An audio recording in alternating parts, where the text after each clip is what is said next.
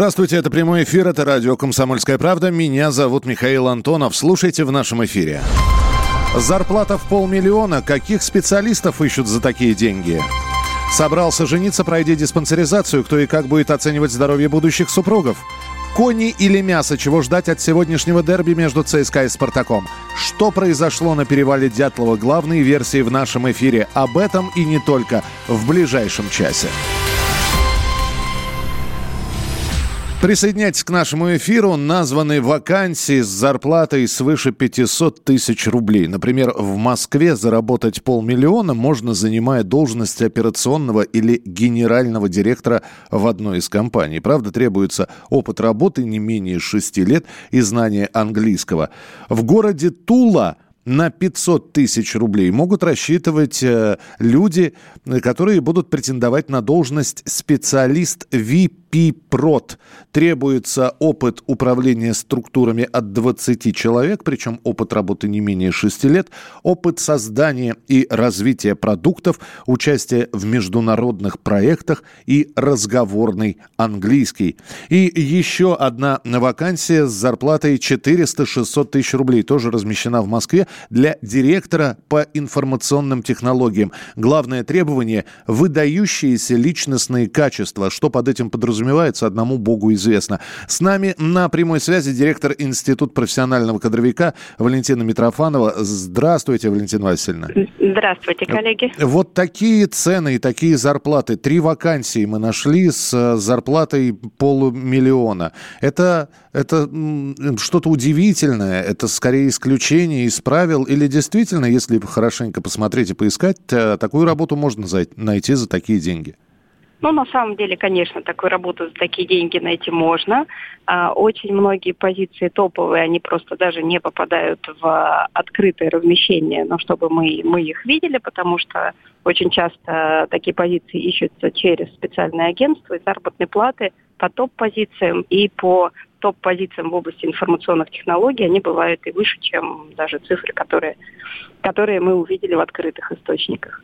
Но такие вакансии в открытом доступе, как я понял, появляются редко. Все-таки стараются на топ-должности найти среди своих по э, каким-то знакомствам. Или все-таки, если посмотреть э, порталы, которые предлагают работу и занимаются этим, собирают резюме и размещают вакансии, mm. тоже можно найти? Ну, как правило, конечно, в, на интернет-порталах размещаются позиции скорее для среднего менеджмента и для позиций, которые являются массовыми, иначе это ну, просто не очень рентабельно.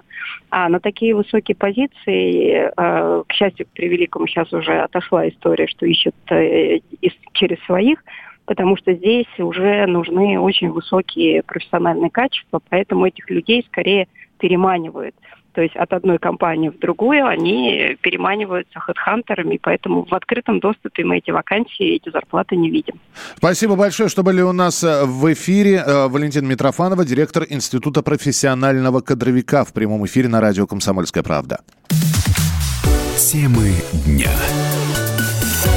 За призывы к отказу от прививок хотят наказывать. Такой законопроект готовят в Министерстве здравоохранения России. Зам главы ведомства Татьяна Яковлева говорит, что сейчас через СМИ, интернет и религиозные секты распространяется много информации, которая подрывает доверие россиян к вакцинации. И в основном эти сведения ложные. Тему продолжит мой коллега Юрий Кораблев. Москвичка Наталья воспитывает двух детей. Мальчиков 5 и 8 лет. Старший ребенок – инвалид. Проблемы со здоровьем начались после сделанной прививки. Хотя врачи свою вину не признают. Теперь, когда к Наталье обращаются за советом подруги, всегда говорит – лучше отказаться от вакцинации. Когда родила сына, он родился у меня здоровый. После того, как поставили ему прививку в роддоме, на первом месяце жизни у нас появились судороги, что привело к инвалидности ребенка.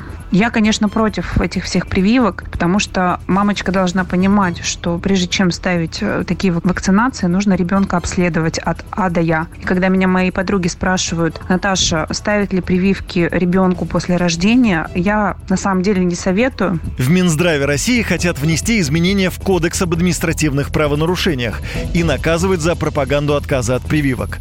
Отсюда вопрос. Если Наталья напишет в своих социальных сетях, что прививаться не стоит, грозит ли ей какое-то наказание? Чиновники из Министерства здравоохранения также предлагают блокировать сайты с призывами отказываться от вакцинации и вести за их распространение административную ответственность. Как считает депутат Государственной Думы, бывший санитарный врач Геннадий Онищенко, есть те, кто финансово заинтересован в антипрививочной агитации.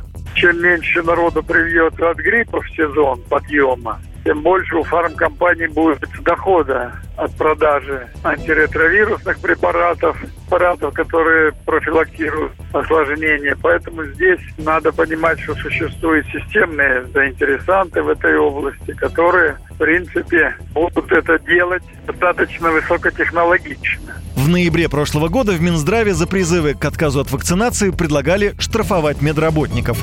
А в 2016 году Роспотребнадзор предложил наказывать родителей.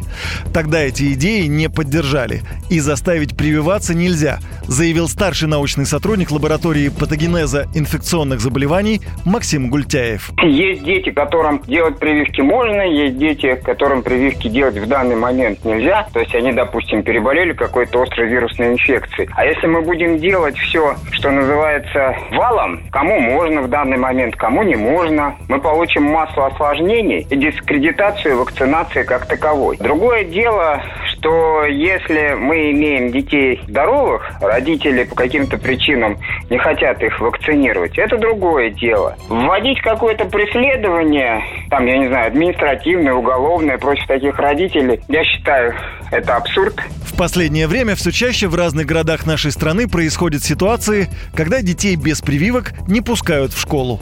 Так, скандал разразился вокруг Пермской гимназии номер 3. Две ученицы не ходят на занятия с октября 2018 года.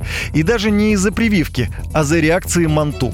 Мама двух девочек, Светлана Пентина, пояснила нашей радиостанции свою позицию.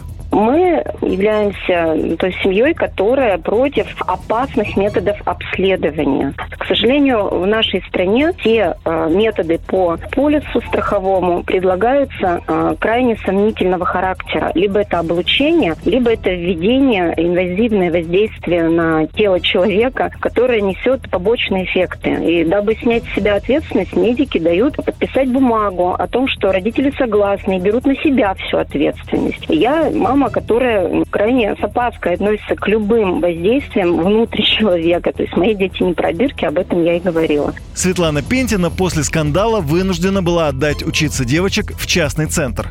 В департаменте образования Пермского края заявляют, что администрация школы вправе не допустить ребенка групповым занятиям при отсутствии заключения врача-фтизиатра. Вакцинолог Евгений Тимаков считает, что прививки школьникам обязательны. В этом вопросе России необходимо перенять международный опыт. Во многих странах отказ от вакцинации вообще недопустим. И детям не, дают ни социальные пособия, не пускают ни в школы, не дают э, какие-то определенные льготы. Дети, которые не привиты, являются опасными для окружающих. Они переносят инфекцию как сами и заболевают этой инфекцией, так и заражают других детей, которые уже привиты. И, соответственно, так как они являются источником инфекции, а школы детские сады – это коллективы детей, то, соответственно, дети, которые не привиты, в момент эпидемии школы имеют право не пускать таких детей на обучение. Ранее Всемирная организация здравоохранения впервые включила отказ от вакцин в ежегодный список угроз человечеству. Именно из-за роста числа сторонников антипрививочного движения впервые за многие годы в Европе произошла вспышка кори. Около полутора миллионов смертей можно было бы предотвращать в случае своевременного введения вакцины. Юрий Кораблев, радио «Комсомольская правда». Через несколько минут стартует очередной тур чемпионата России по футболу. И самое главное, что меньше шести часов осталось до матча дерби всея Руси «Спартак» и «ЦСКА». Подробнее об этом через несколько минут в прямом эфире на радио «Комсомольская правда».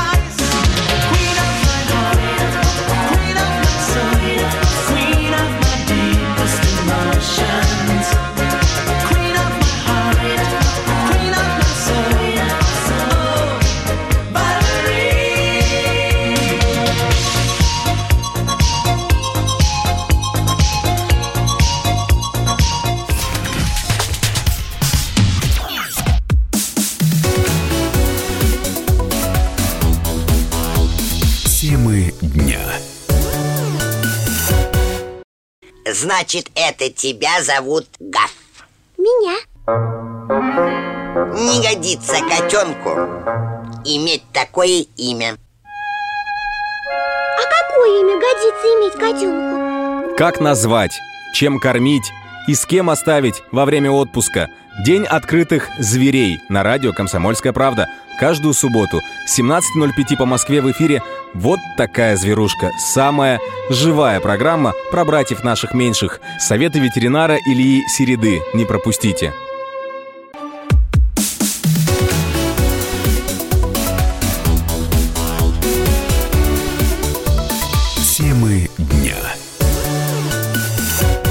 Итак, это продолжение нашего эфира, темы дня на радио «Комсомольская правда». А сегодня стартует очередной тур чемпионата России по футболу. И через несколько минут начнут игру «Анжи» и «Динамо». В 16.30 по московскому времени состоится встреча Краснодара и Крыльев Советов. Но главный матч сегодняшнего дня – это московское дерби ЦСКА «Спартак». Кстати, на общедоступных бесплатных каналах эта игра показываться не будет. С нами на прямой связи спортивный корреспондент «Комсомольской «Комсомольской правды» Андрей Вдовин. Андрей, приветствую. Э, добрый день. Андрей, ты смотрел статистику, а у кого побед больше, у ЦСКА или у «Спартака» в таких встречах? Э, честно говоря, я вот э, давнюю статистику не смотрел, и перед каждым матчем на самом деле она не так уж и важна. Потому что каждое дерби – это отдельная история, и надо смотреть, что было с командами в предыдущие 2-3 месяца, а не то, что было там несколько лет назад. Хорошо, сегодня какая будет история? Эм, все очень похоже на ничью. Все очень похоже на то, что обе команды подходят к этому дерби примерно в одинаковом состоянии. Да? Может быть небольшое преимущество у ЦСКА за счет того, что у них э, более спокойная атмосфера внутри команды, более атмос... спокойные э, взаимоотношения с болельщиками. Но у «Спартака» э, тоже есть свои козыри. У них очень мощная связка в атаке Луис Адриана и э, э, кто там у них, Зе, Зе Луиш. И у них э, в принципе, неплохая оборона, у них э, преимущество своего поля и, и тоже неплохие шансы. Тогда Но еще один вопрос, прости. Э, ты сказал, что у ЦСКА спокойнее атмосфера. Для тех, кто не знает, почему лихорадит «Спартак»? Э, до сих пор фанаты «Спартака» не могут э, простить руководству своего клуба увольнения э, итальянского тренера Массимо Карреры. Фанаты считают, что Глушаков, капитан команды, приложил к этому руку, и поэтому каждое появление капитана команды встречают свистом на поле свои же трибуны. И не до конца не доверяют новому главному тренеру Олегу Коннову, хотя тот, честно говоря, ну, неплохо себя проявляет на своем месте. А значит, твоя ставка сегодня на ЦСКА? Нет, я бы сказал, бы, скорее всего, будет ничья 1-1, но если будет эм, выиграть ЦСКА с разрывом в один мяч, я тоже не удивлюсь. Хорошо. Результативная ничья. Это версия Андрея Вдовина, спортивного э, нашего обозревателя «Комсомольской правды». Андрей, спасибо тебе большое. Сегодняшняя игра – тот случай, когда опыт может одолеть молодость. Так считает бывший защитник «Спартака» и сборной СССР Евгений Ловчев. ЦСКА довольно-таки молодая команда, недавно собранные. Они молодые, азартные. Спартак поопытней. Спартак, будем так говорить, тут посильнее атака, что очень важно, потому что Спартак никогда в обороне особо не отличался. Но пока тренер не так давно работает с командой и не выстроена игра. Но мне думается, что Спартак все-таки меняет игру и стал меньше играть поперек поля, а в продольную. Очень много отрывов, э, чужие ворота и голы забивают. Мне кажется, что просто у Спартака нападение получше. И еще игра на своем поле. Поэтому думаю, что Спартак должен выиграть. Это был Евгений Ловчев, а Максим Боков, советский и российский футболист, считает, что в сегодняшнем противостоянии больше шансов у ЦСКА. Я бы предпочтение, конечно же, отдал бы ЦСКА. Ну, во-первых, потому что я э, работаю, но и не только. Я думаю, что все-таки ЦСКА сейчас более такой зрелищный футбол играет. Но, опять же, надо отдать должное сопернику, да, что, в принципе, тоже сейчас на подъеме Спартак и тоже интересный футбол показывает. Я думаю, что сегодня ЦСКА выиграет с минимальным счетом либо 1-0, либо 2-1. А советский и российский футболист Максим Боков и никому не дает преимущества в сегодняшней игре футбольный агент Владимир Абрамов две команды практически приблизительно равные по классу. Все зависит от, от вдохновения футболистов, от решительности, от каких-то иной раз даже непонятно логичных э, форм взаимоотношений. Поэтому каждая команда может легко победить. Что ЦСКА, что у «Спартак». Футбольный агент Владимир Абрамов, а за Краснодар сегодня снова не сыграет Павел Мамаев, хотя мог бы. На этой неделе решалась их с Александром Кокориным дальнейшая судьба, оставить СИЗО или отпустить под домашний арест. Так вот, содержание в СИЗО продлили аж до сентября, до конца сентября. Такое решение принял суд. Но защита Кокорина Мамаева будет обжаловать это решение. Об этом рассказал адвокат футболистов Игорь Бушманов. Безусловно, обжалование подлежит, и мы воспользуемся своим правом. Конечно, без каких-либо надежд. У нас, как вот фактически один день срока повторяется, из одного решения в другой перетекают одни и те же доводы. Безусловно, каждый из обвиняемых по этому делу рассчитывал, что хотя бы мера пресечения будет смещена на данной стадии, тем более для этого более чем основания они, конечно, имелись, учитывая то, что уже существенно изменились те условия, которые ранее учитывались судами при избрании меры пресечения. Но вот суд на столь долгий срок э, посчитал необходимым эту меру пресечения оставить прежней, к сожалению. Это был адвокат футболистов Игорь Бушманов. Может быть, это пострадавшая сторона требует, чтобы Кокорина и Мамаева не выпускали. Вот что сказал сказал адвокат Дениса Пака, пострадавшего в драке с футболистами, Геннадий Удунян. Я единственное, что могу сказать, что мы все решения оставили на усмотрение суда. Мы не за, не против, мы на усмотрение суда. Воздержусь, у нас позиция все на усмотрение суда. К футбольной теме мы обязательно вернемся в наших дальнейших программах. В России отменили бумажный СНИЛС. Теперь всю информацию о пенсионном страховании собираются хранить в электронном формате. В Министерстве труда успокоили, бумажные СНИЛСы, которые выданы ранее, по-прежнему действительны, обменивать их не придется. Там же подчеркнули, все изменения никак не скажутся на пенсионном обеспечении. Обычные справки, содержащие нужную информацию, можно получить в клиентских службах пенсионного фонда. А для чего нужен СНИЛС, вы услышите в нашей справке. Справка.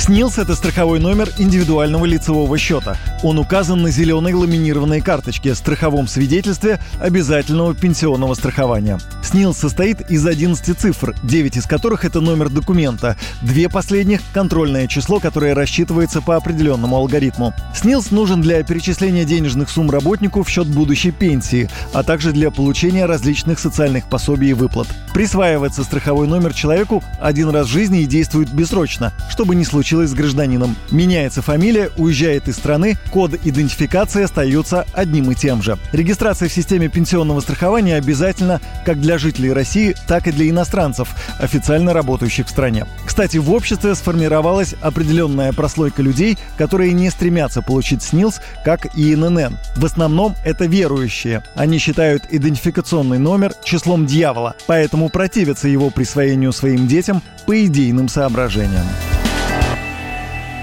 Еще одна новость. В Петербурге будущих супругов предложили отправлять на тотальную проверку здоровья. Любимая, я поведу тебя к самому краю Вселенной. Я подарю тебе эту звезду. Только справку от врача покажи.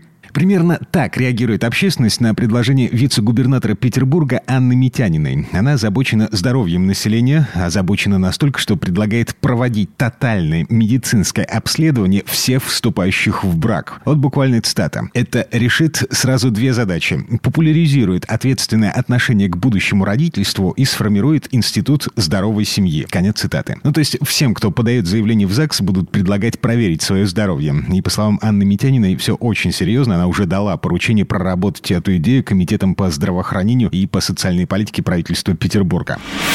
Ну что, отличная идея, подумали мы. Профилактика, диспансеризация, здоровый образ жизни. А здоровье нынешней молодежи еще ой как понадобится, потому что на пенсию нынешняя молодежь выйдет на 5 лет позже. Вот только вопрос, насколько все это законно? Потому что э, есть же врачебная тайна. Вот что заявила нам Анна Сунгурова. Это юрист, специалист по семейному праву. Да, я полагаю, что подобная инициатива будет означать вторжение в частную жизнь граждан, которые охраняются законом, в том числе Конституцией России Российской Федерации. Поэтому полагаю, что подобные инициативы, они целесообразны. Как раз в данном случае более эффективным было предоставить условия, а именно то есть бесплатная медицинская помощь надлежащего качества в случае, если граждане захотят добровольно проверить свое здоровье перед вступлением в брак, они бы имели такую возможность. Но принудительно заставлять граждан это делать, это нельзя.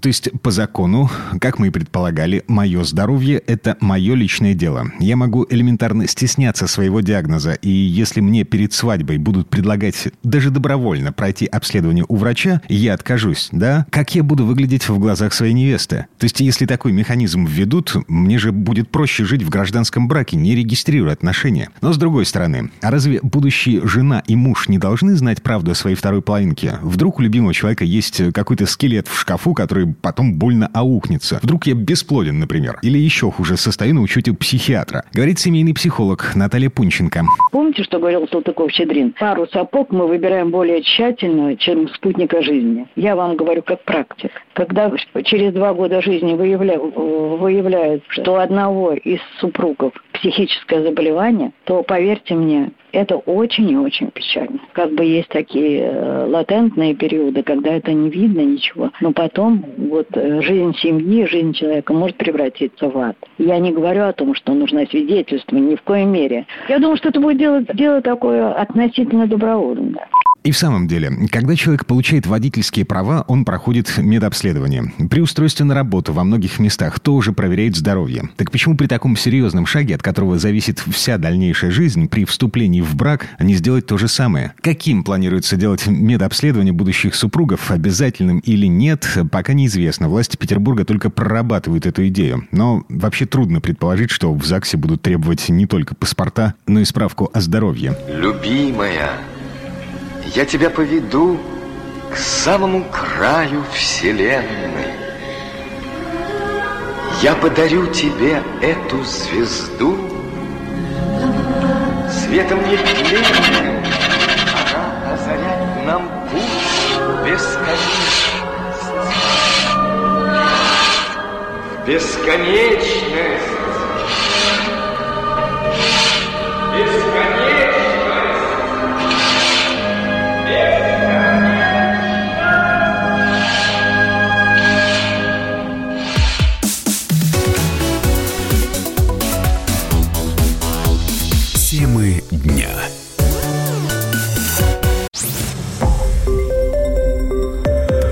Радио «Комсомольская правда». Более сотни городов вещания и многомиллионная аудитория. Нижний Новгород 92 и 8 FM. Эм. Саратов 96 FM. Эм. Воронеж 97 и 7 FM. Эм. Москва 97 и 2 FM. Слушаем всей страной.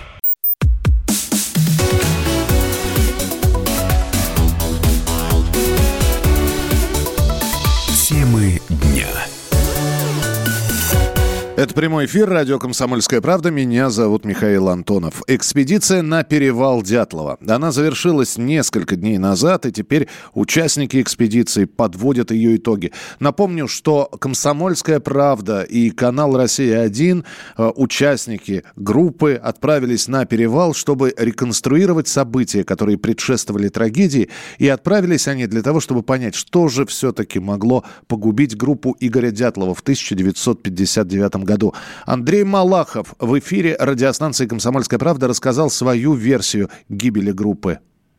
Потому что одно дело, когда ты читаешь обо всем этом в, в прессе, э, даже смотришь какие-то телевизионные программы, а в действительности видишь весь маршрут, э, который ребята проделали э, и от палатки до того места, где были найдены их трупы, ты понимаешь, что пробежать босиком по снегу вот эти полтора километра просто невозможно в, ни в каком состоянии. Поэтому увидеть, э, прочувствовать атмосферу, погоду, ветер, виды, это, конечно, незабываемое ощущение.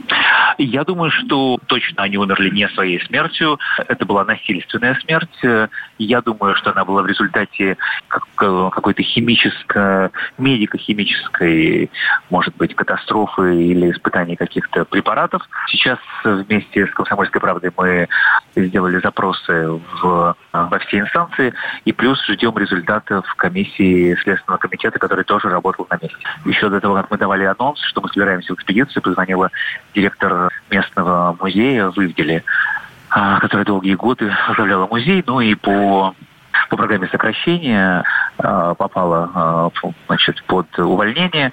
вот, посвятила много-много лет созданию этого музея и никогда никому не рассказывала, потому что считала, что она часть, ну, скажем так, в общий, общего секрета. Ее отец был секретарем райкома партии, и она вспоминает, как она девочка слышала, что в составе группы было не 9 человек, а 11, и что среди них были дети военного генерала. Вот почему такое еще тоже пристальное внимание было к, к поискам этой группы. Это был Андрей Малахов, телеведущий, журналист и участник экспедиции на перевал Дятлова. Сама же экспедиция состоялась, собраны дополнительные материалы по этому делу, но расследование еще не закончено. Чем именно будет заниматься «Комсомольская правда», расследуя гибель группы Дятлова, рассказал главный редактор «Комсомольской правды» Владимир Сунгоркин. Комсомольская правда будет заниматься несколькими вещами в перспективе. Первое, так как мы убедились в том, что на перевале Дятлова в, тот день или в ту ночь не принципиально в данный, в данный момент, разыгрались какие-то события не совсем рациональные или совсем нерациональные, проще говоря, такое впечатление, что они были безумные, или кто-то там был безумный в этой истории. Мы хотим поискать ветеранов, и обращаемся к нашим слушателям. Э, радио «Комсомольская правда» могут, может быть, они нам подскажут ветеранов, которые были связаны с разными медицинскими экспериментами, может быть, в 50-е годы, может быть, в 60-е годы, может быть, в 70-е годы, э, экспериментами по выживанию в сложных условиях, экспериментами по мобилизации сил молодых крепких организмов. Мы знаем, что шел такой поиск по линии и военной, в расчете на всяких спецназовцев, и э, шли какие-то эксперименты э, по линии, например, подготовки космонавтов, и очень хотим э, что-то потрогать, что называется. Вот это самое главное наше такое стратегическое направление, где мы хотим поискать ответы на наши вопросы. Потому что впечатляет работа судмедэксперта Эдуарда Туманова, который нас своими исследованиями подталкивает к тому, что не просто людей убивали, но убивали как-то неадекватно, изощренно, с какими-то ненужными, избыточными для любой там схватки идеологической, политической, криминальной. Слишком много травм и слишком разнообразные травмы для того, чтобы это все списать на удары от падений или на бытовую драку какую-то. Так не бывает. Это был главный редактор «Комсомольской правды» Владимир Сунгоркин. А в нашем эфире состоялось несколько программ, посвященных перевалу Дятлова. И, кстати, все эти программы можно послушать в подкастах на радио «Комсомольской правды», переслушать их. И каждая передача по этой теме – это всплеск звонков от слушателей и самые разнообразные мнения и версии. Вот письмо от слушателя, которое мы получили. Его зачитал в прямом эфире мой коллега Антон Челышев нам в «Комсомольскую правду», я имею в виду, пришло письмо от человека, который назвал себя врачом судебно-медицинским экспертом, и написал он буквально следующее, я процитирую, если позволите. «Не подумайте, что я спятил. Я уважаемый судмедэксперт. Э, правда, э, где он работает, кто уважает, не написал. Но у меня есть версия, которая объясняет все, все капсом, капслоком, большими буквами, в истории с перевалом. Те травмы, которые получили некоторые дятловцы на перевале, очень напоминают механизм перелома каркаса грудной клетки при синдроме тряски младенца. Э, это когда нерадивая мамаша неаккуратно берет младенца и ломает ему ребра. Складывается такое ощущение, что Дятловцев схватил кто-то очень большой, настолько большой, что взрослые туристы для него казались детьми. Конец цитат. Итак, неизвестный, очень большой, по одному берет дятловцев, трясет их так, что ломается грудная клетка. Это заявление от нашего слушателя. Мы попросили прокомментировать еще одного участника экспедиции, врача-судмедэксперта Эдуарда Туманова. Вообще, чтобы досконально судить о механизме переломов вообще всех костей скелета, которые там описаны, есть основания полагать, что в приведенных документах не все повреждения зафиксированы. И причем мы уже говорили на эту тему, это объективные основания дают так полагать. Но при всей кажущейся абсурдности теории со снежным человеком, она если исключить вот составляющие снежный человек и откуда он взялся, где он живет, почему его никто не поймал, то дальше все тогда становится очень хорошо становится на свои места на самом деле. Как ни странно. Потому что, ну, давайте вот просто порассуждаем. Версия с проклятым КГБ. Ну, для начала КГБ – это самая мощная организация в Советском Союзе. Ну, из силовых таких, по значению, по влиянию. Ну, была бы официальная версия. Пошли студенты в лес и пропали. И все. И не нашел бы их никто. И никто бы их не нашел. Ни палатки, ни тел. Армия. Ну, то же самое, да? Ну, допустим, Манси. Но с учетом плотности населения Манси, это им надо было бы несколько месяцев собираться, чтобы собрать достаточное количество человек, чтобы привести в ужас девятерых подготовленных молодых людей, И главное, которые зачем? умеют хорошо драться, которые физически очень выносливы. И смысл зачем? Тоже непонятно. Ну, пришли бы солдаты, ну, вышли бы ребята спокойно из палатки, там, поговорили бы, покурили. Э, Тот же Золотарев вообще войну прошел, он авторитетом был бы. Вот в голове это не укладывается. Ну, не вызвали бы эти солдаты и Манси, даже если бы это были какие-то там шаманы в масках, они не вызвали такого ужаса, такой панической атаки, что надо было бы бежать вот эти полтора километра вниз кедру. Это был судмедэксперт Эдуард Туманов. Версий очень много. Итак, инопланетяне, испытание ядерного оружия, падение метеорита, сход лавины, нападение неизвестных. И вот еще одна версия – «Снежный человек». Это было из письма, вы слышали. Эту версию не отвергает наш судмедэксперт Эдуард Туманов. И про эту версию также говорит местная жительница Манси Вера Анямова. Нет, раньше были мегу, рассказывали. Ну, мать, отец рассказывали. Когда на Пелыме жили, там мать, а- отец, сестра мне по речке Пелым на саночках трава пошла принести. И назад идет, думает, что там снег хрупит. Она тащит, кто-то идет сзади, думает. Оглянулась там, ну как, ручей там и сосна стоит толще. Оглянулась и за это туда встал. Итак, мама Веры Анямовой, местной жительницы, видела якобы снежного человека. Подробнее о версиях того, что произошло на перевале Дятлова, слушайте сегодня в нашем спецпроекте в 21 час 30 минут по московскому времени.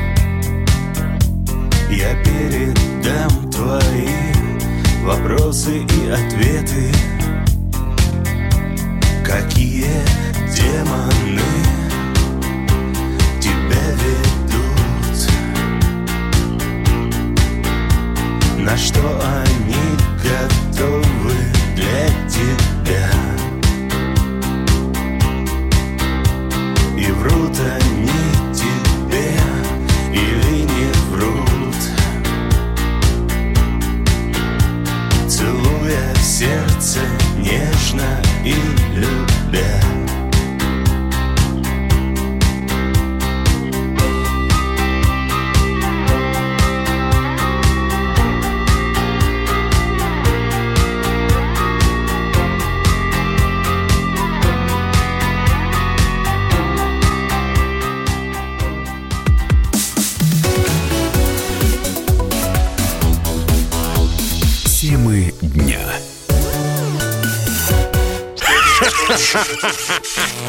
Машина времени! Она работает! Док, а ты уверен? Да! Посмотри сам! Но, док, это же просто радиоприемник. А чего ты ждал? Давай, включай дежавю! Вперед! В прошлое! Ностальгический удар от Михаила Антонова. Воспоминания о том, что мы бережно храним в памяти. Программа «Дежавю» по будням с 11 вечера в прямом эфире радио «Комсомольская правда».